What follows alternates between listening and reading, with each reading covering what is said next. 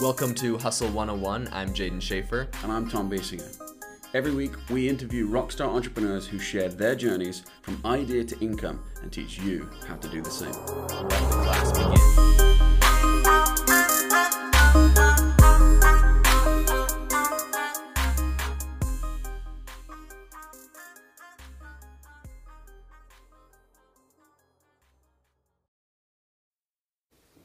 All right, Brandon Mull, it's awesome to have you with us today. So, um, we're super curious um, to learn a little bit more about you um, and your background. We know you've written about 15 New York Times bestsellers, um, and you've been doing that for a long time.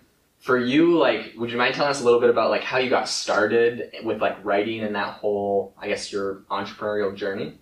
Yeah, so as a kid, I I love to daydream, and I loved to. I- learned to love reading through fantasy stories. My- Okay. My gateway to literacy was *Lion, the Witch, and the Wardrobe*. Oh, nice. Before that book, I didn't really like to read a thick book, but the, the big imagination of that story got me going. Um, and as I got older, I, I noticed that what my head does is make up stories. If you leave me alone, I'll make up stories. Really? And so, to some degree, I was trying to harness a natural resource. Like, this is just how my head works. Um, and I remember when I first tried to write my stories down, it was so frustrating because the story was really clear in my mind and I Uh-huh. could see it like a movie. When I tried to turn it into words, it was reduced down to something terrible. Like, it wasn't cool anymore, you know? How old were you, right? Um, and, and so, this is me, you know, this is as a elementary school kid, as a middle school kid, even as a young high school kid. I saw myself gradually getting better at it, but still, I would look at what I'd written and then look at my favorite books and be like, man, there's such a huge gap here. right. Um, and so, one of the biggest barriers to entry for me to become a writer was just, am I going to get good enough to, to Right. create publishable work, right? And and even if I do get to what I think is good, will someone else recognize that and, and find it marketable? Um, and I think if I had listened to the people around me, I would have never become a writer Really? because mostly I got advice that it wasn't a, a safe job or it wasn't Right. a smart job. People say it's like a musician, like, oh, it's a fun Yeah. hobby, but it's And, and I had I had this argument with myself, which was, you know, for Steven Spielberg, you know, for, for most people to become a director, they'd hear, "Don't become a director." Mhm. For Steven Spielberg, it was the exact right choice, right? right. you know oh, I mean? yeah, thank goodness. He wasn't gonna he wasn't gonna do better at something else. He wasn't gonna make more money. He wasn't gonna have more impact. Mhm. Like like, and so I had to ask myself, am I one of those guys? Am I one of those guys where where for me it'll be the right choice, even Right. though maybe for the average Joe on the street it might not work out, right? Right. Um, and there's no way to know that for sure. There's only there's only kind of the faith you have in your in your talent. And so what I decided was I liked it enough that I wanted to, to do it no matter what, even if I wasn't going to succeed at it. Mm. Um, and and if I had to, I would work on the side on nights and weekends and whatever. And that's what I did. At around age 30, I got Fablehaven published Oh, was that your first book? that was my first published book. You know, it took it took. I'm the kind of guy that I can usually succeed at the things I try. I'm pretty good Mhm. at picking my battles, right? Mm-hmm. Like, I, I didn't try out for the basketball team, even though I'm fairly tall, Mm-hmm. because I'm not that coordinated. I just didn't. It, Right. I knew my ceiling wasn't very high there, Right. you know. But like for for writing, I knew the ceiling was high. I just didn't know how high, right? I didn't know how good I could get, but um, I, I, I failed to get published from 25 to 30, basically. And were you trying for that whole five year period? Yeah, yeah. With, with Fablehaven or a different book? with a, with with a book that I wrote before Fablehaven called The Other End of the Hippo, which Okay. turned into my Beyonders series. Mm. Um, and that when that came out, that debuted at number one on the New York Times bestseller Right. list, and that was like such a strange, happy ending to that journey of trying to get that book published. Right. Because for a long time, it looked like no one was going to publish it. Um, but Fablehaven was my second novel written, my first book published, and I'd written many pieces of short fiction before that, and, and a couple novellas that never got published. I tried, I submitted them to some contests or to some magazines, and just never had any success until Fablehaven. But at age 30, Fablehaven was published the first place I showed it. Um, and after that, it was kind of a charmed path. Suddenly, um, within a year, I could quit my day job. I was making more money writing books than my day job. Mhm. Not that I was making a ton of my day job. I What was your job? I was in entertainment marketing. Okay. Um, and so I was doing marketing copy. And it, in somewhere, in some ways, it was a nightmare job for me because I was writing like the summaries on the backs of other people's entertainment projects. Oh, I mean, like, why is this? Like, I want to be the guy making the content, Right. not selling the content, you know. Totally. Um, but at the same time, I learned a lot about selling the content by, by working behind the scenes, you know, for some entertainment companies. And that served me well through my career because what I, you know, I do create the content, but you're also partly responsible to help market and sell the content as an author. Totally. Oh, totally. Um, and so, yeah, I, I think it has benefited me well that my background, I was a public relations major with an English minor, and, and I use public relations and English all the time in my life. Right. You know, um, I, I, I, part of being an author is also being a speaker, um, doing messaging on radio, on TV, in front of live audiences. I mean, I, I do that a ton. I spend five months of my year doing that. Right. Um, and so it's it's a strange job where, where I wear you know a writer hat and a promoter hat, and I need both those skill sets, and both those skill sets have helped me have more job security and more success than I probably would have ever had doing anything else. What advice or what would you say to people? Because I've talked to like a like a lot of different creatives. Because personally, I'm doing I did marketing. I studied marketing. Um, I've talked to a lot of creatives that are like, oh, I'm not interested in the marketing or the promotion side of this because I just want to focus on like my work. And like it sounds like from you, you kind of have to wear those two hats. What would you say to those people, or what would advice would you give them to kind of help them do both? I would say that if you want to create or do art full time, take an interest in how to make it commercial. Because if it's not commercial, it's going to be really hard to do it full time. Right. Does that make sense? Totally. Um, you, you got to live somehow, and so you can do that by doing your art as a hobby, you Mhm. know, while you work some other job, and Right. that's totally legitimate and fine if that's what makes it work for you. Um, for me, I wanted to do my art to be my full time job, hmm and to make that possible meant I had to be able to sell what I was making. Right, Right. I had to turn, make it commercial, and making it commercial just means you have to create something that has an audience that you can sell to. hmm Doesn't Right. mean it has to be crappy or dumb. It just has to have an audience that you can sell to. Right. Um, and so, yeah, so I write books that I like as a 44 year old guy and stuff that I hope a kid would like too. And so far, so good. You know, I've, I've with Fablehaven, I've sold millions of copies around the world. Right. in like 30 languages. None of that seemed likely at the start. Right, totally.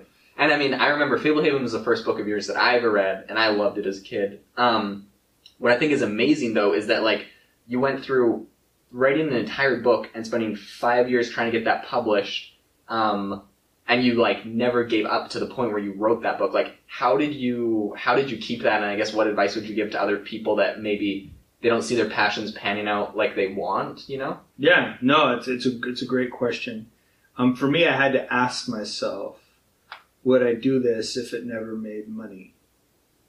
You know, do I love it enough? Do I believe in it enough that I would do it if it never made money? And once my answer was yes, that took all the pressure off. Mm, Because I was like, hey, if this doesn't make money, I'm doing this instead of watching TV. right. I'm doing this instead of um, playing video games or instead of making building model trains or something. You know what I mean? Right. Right. like like at, at bare minimum, this is what I want to be my hobby. You know what I mean? At bare minimum, I love this enough that I'm going to make it my my concerted hobby, and always with the goal of having it become my job. hmm Um, but but once I was willing to do it for free, suddenly that that lowered the stakes enough that I just okay, Just well, went for it. I'll just always do it. Um, part, a piece of advice I would give to people who want to get into this is almost anything you want to do that is a good goal, um, especially something creative. But this this fits almost anything in life. You have to give yourself time to succeed. You have to give yourself time to develop hmm your talent. You know what I mean? Like yeah, for sure. if if I hadn't at at 18 I wasn't writing good enough stuff to get published. Right. At 25 I wasn't quite yet writing good Mhm. enough stuff to get published. Um, from 30 on I have been. You know what I mean? And, and if I hadn't given myself the time to develop, right? Sort of like uh, you're not going to gather the fruit until you like plant the seed and let the tree grow, and you know what I mean? Like, right. you got to right. give it time to develop. Give yourself time to develop. Trust that you will develop, right? If, if, if that goal is something you're passionate about, Mhm. let that goal be a fixed thing, but don't make it a thing where like it has to be an overnight success. Anything that has to be an overnight success usually won't be. Like you like Right. that day will pass and you'll move on to something else. But Mhm. um, if I could go back to my former self, I'd say, dude, chill. You've got time. Like like like don't let that time be like don't work hard, Right. but work hard and don't go crazy if you don't succeed the first month or the 1st Mhm. year. Um, the the time to develop the talent is what enabled me to succeed at it. That's amazing. Like, so I know Fablehaven was like your really big, I guess, first hit, and after that, it was probably significantly easier because you had such good recognition. Yes. What did you do to kind of get like walk us through the publishing story of Fablehaven? Like, how did you find the publishers? How did that work? How did you get accepted and promote it? Yeah, so Fablehaven, I mean, I I had tried with my previous book that became Beyonders. I submitted to so many different places, and I finally had heard that Shadow Mountain, which was a division of Deseret Book, which was a publisher in Utah, Mm-hmm. where where I lived, um, was going to start doing children's fantasy, and I, and I had some stuff that could fit them. And I'd never even thought of sending something there because back then they didn't publish that kind of thing. Mhm. You know, like they were they were doing more religious books, kind of only religious books, and they just kind of started doing this kind of more mainstream imprint called Shadow Mountain. Okay. And so I submitted there, and they they didn't want to publish the book I showed them, but unlike some other publishers, they became interested in me Really? and, and they brought me in and they talked to me and asked what else I had and said, Hey, we like how you write. You know, this book isn't the perfect fit for us, but do you have other ideas? And when I pitched the idea of Fablehaven, they said, Yeah, I'd like to see that. and had you written anything for it yet? No, it was just an idea at the time. Oh, okay. Right? Because I, was, cause I was trying to publish this other book. Right. Right. And so, but because I had specific publisher, in, publisher interest, I charged hard over the next five months, you know, writing on nights and weekends while I worked full time, wrote Fablehaven, and and then it got picked up immediately when I when I showed it to them. Um, that was working without an agent. I had tried to get an agent, and I had failed at that. You know, just like I'd failed at getting a publisher up until that point. And then after Fablehaven came out, and after it was successful, and then book two hit the New York Times list, it's kind of surprising everybody that it hit the New York Times list. Because the first one hadn't. First one hadn't. Well, and the first Shadow. I was the first time that publisher had ever hit the New York Times list. Really? it was my book, so no one was expecting it. No one, Right. no one was thinking it was possible. Usually, um, the New York Times list, the big publishers in New York kind of know what's going to hit the Right. list, and so when that hit the list, everyone's like, "Huh? What's this? Like, where did this come from?" You know what I mean? Like, what? Yeah, because it was an anomaly. It was coming from outside the normal system Right. but selling quantity as if it was inside the system. Um, and that was just grassroots marketing, know, Really? like through Shadow Mountain, and my sister helped me plan. And, um, so after that hit the New York Times list, I got interest from a movie agent, which led to interest from a literary agent. And once I had my literary agent, a guy named Simon Lipskar at Writers Mhm. House. Um, you know, he's the president of Writers House, which is one of the best literary, maybe the best Mm-hmm. one of the best literary agencies on the planet. And once I had him, it's it's all just been chaos. Now my job is to do good work.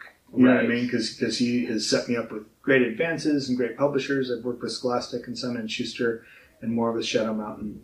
Um, and so far, so good. You know, like the books have sold really well. People are having fun, and my job now is mostly to create good content and keep Mhm. it fresh. Right? Mm-hmm.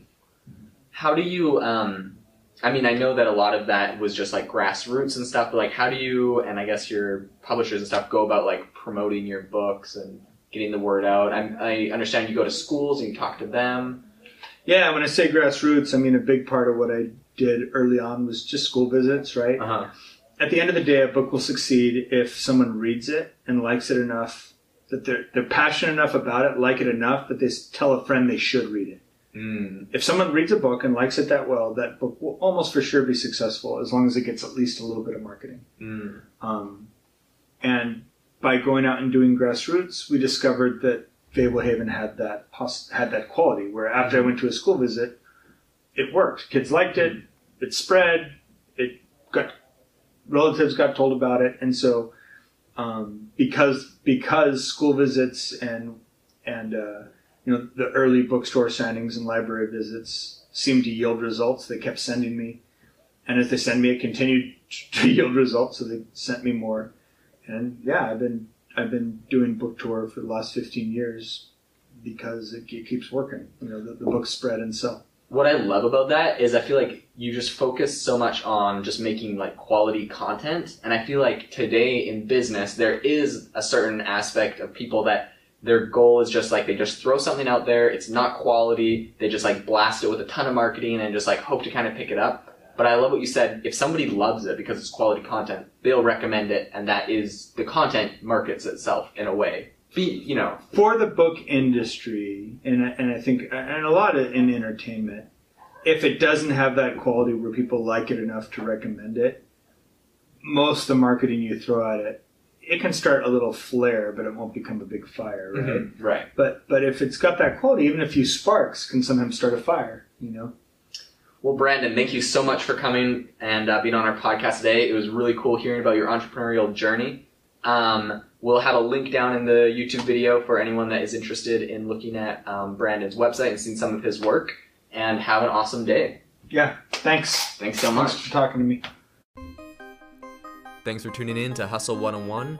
Tune in next week for some more rad episodes.